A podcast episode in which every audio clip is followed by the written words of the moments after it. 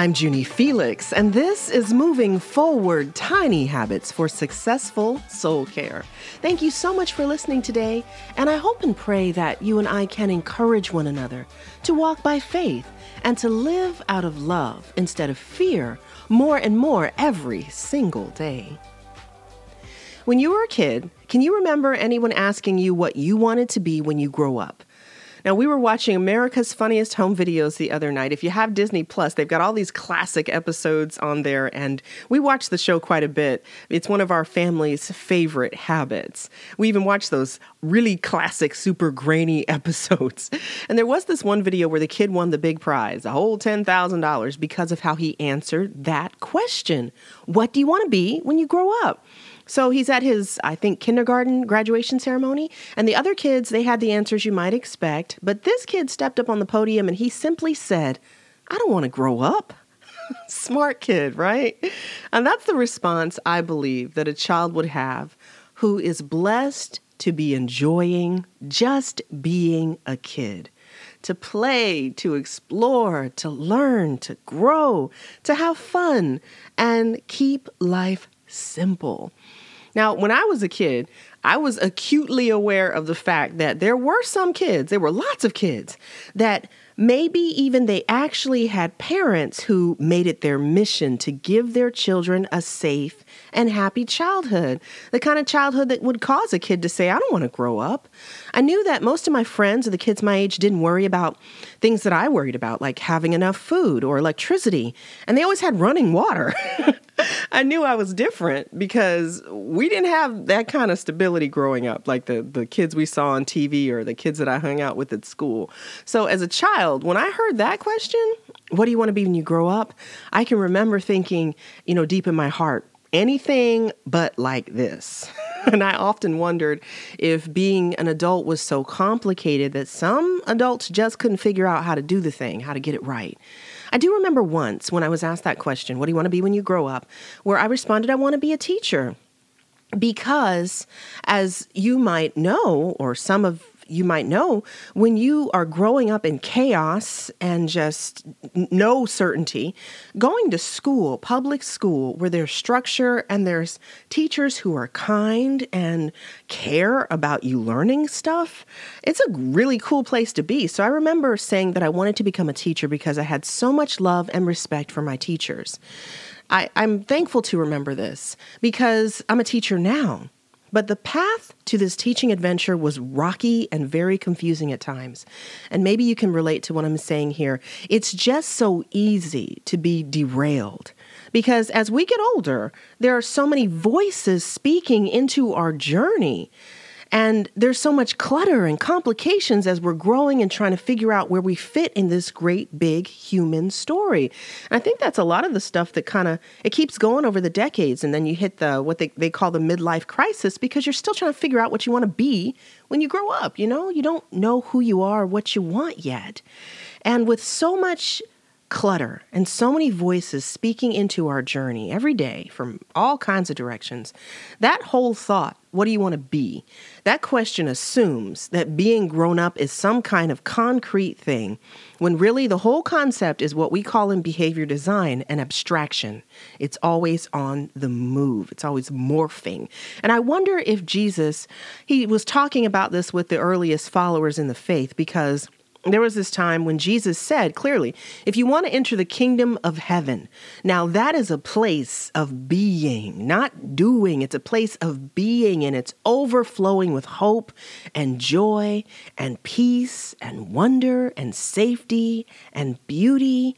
And when I say it's not a place of doing, I don't mean you're not doing anything. I'm saying that it's not this, you're striving to reach this, this success goal. Heaven is that place that we all have a longing for, that safety, that beauty.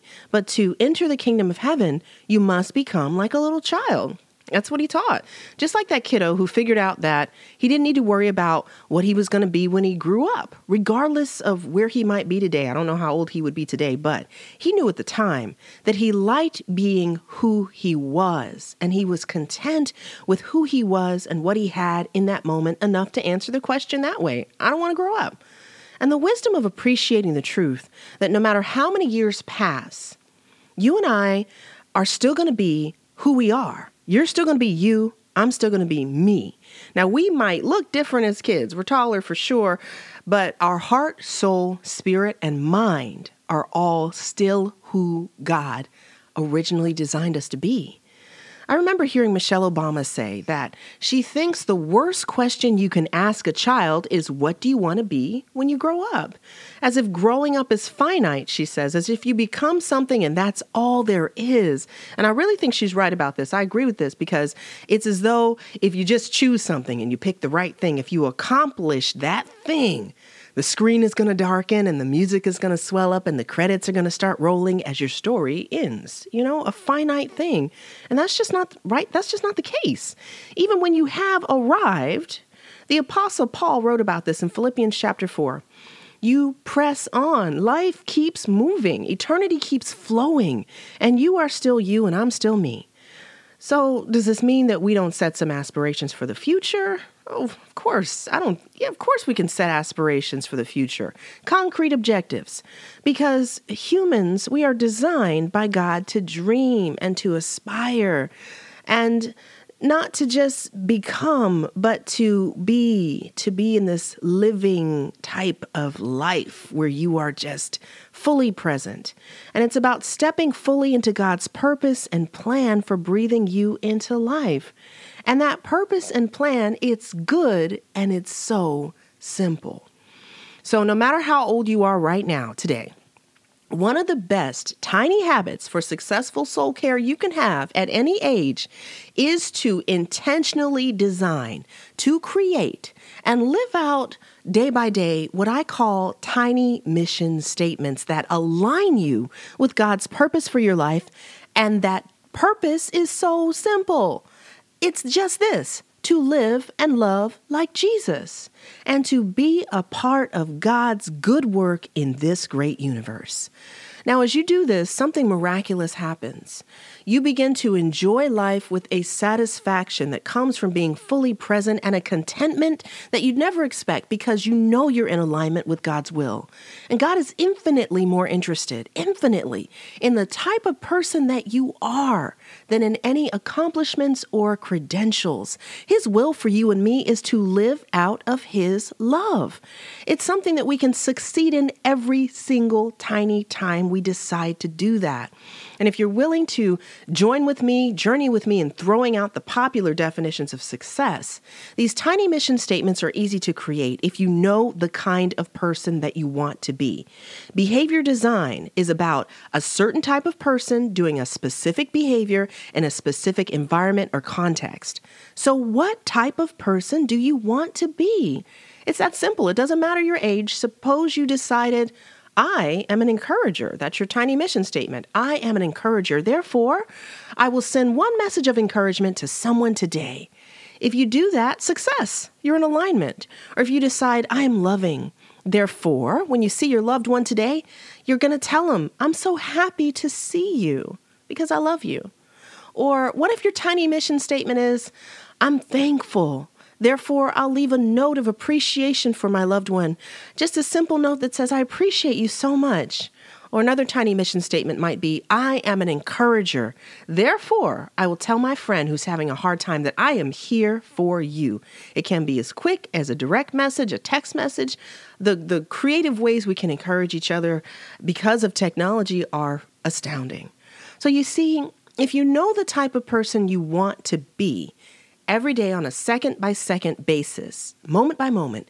You can live out your tiny mission statement successfully every single day. And every tiny time you succeed in these simple acts of love, your identity shift happens. And you become the kind of person who has integrity, the person who is in the habit of being true to who God created you to be.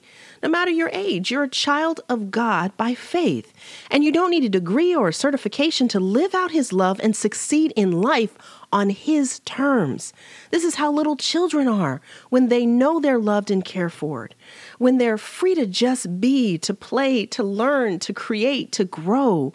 It's God's will for us as human creatures to live off of His love and then overflow that love to others around us. It's what makes us truly human. And God's will is just so simple to live and love like Jesus. When Jesus was asked that question, what's the most important law by all the, you know, religious leaders and the the academics, he, they want to know what's the most important law. Jesus said, Love the Lord your God with heart, soul, mind, and strength, and love your neighbor as yourself. You and I have the exact same spiritual call and purpose. And when we live out of that, these tiny mission statements really help to accomplish that successfully every day. When we live out the love of God the way that He intends, then the other stuff, you know, all the stuff that you would maybe answer the question, What do you want to be when you grow up with? You know, you get to have fun moving toward those aspirations and you have this settled feeling in your heart and soul because you know that you are authentic to who God designed you to be a person who lives out his love. I know it's so simple. The hardest part of this is to believe and rest in the truth. But still, I pray that you will decide what kind of person you want to be and then go have fun discovering all the creative ways you can live from that place of authenticity and peace that comes from life on mission. Thank you so much for keeping me company again for a little while today. For more encouraging resources, uh, including show notes, favorite quotes, free downloads, there's even an entire section on my website for inspiration and encouragement in the healing journey. If you're a trauma survivor, I really hope you'll stop by. Just look for junifelix.com. That's J U N I Felix.com.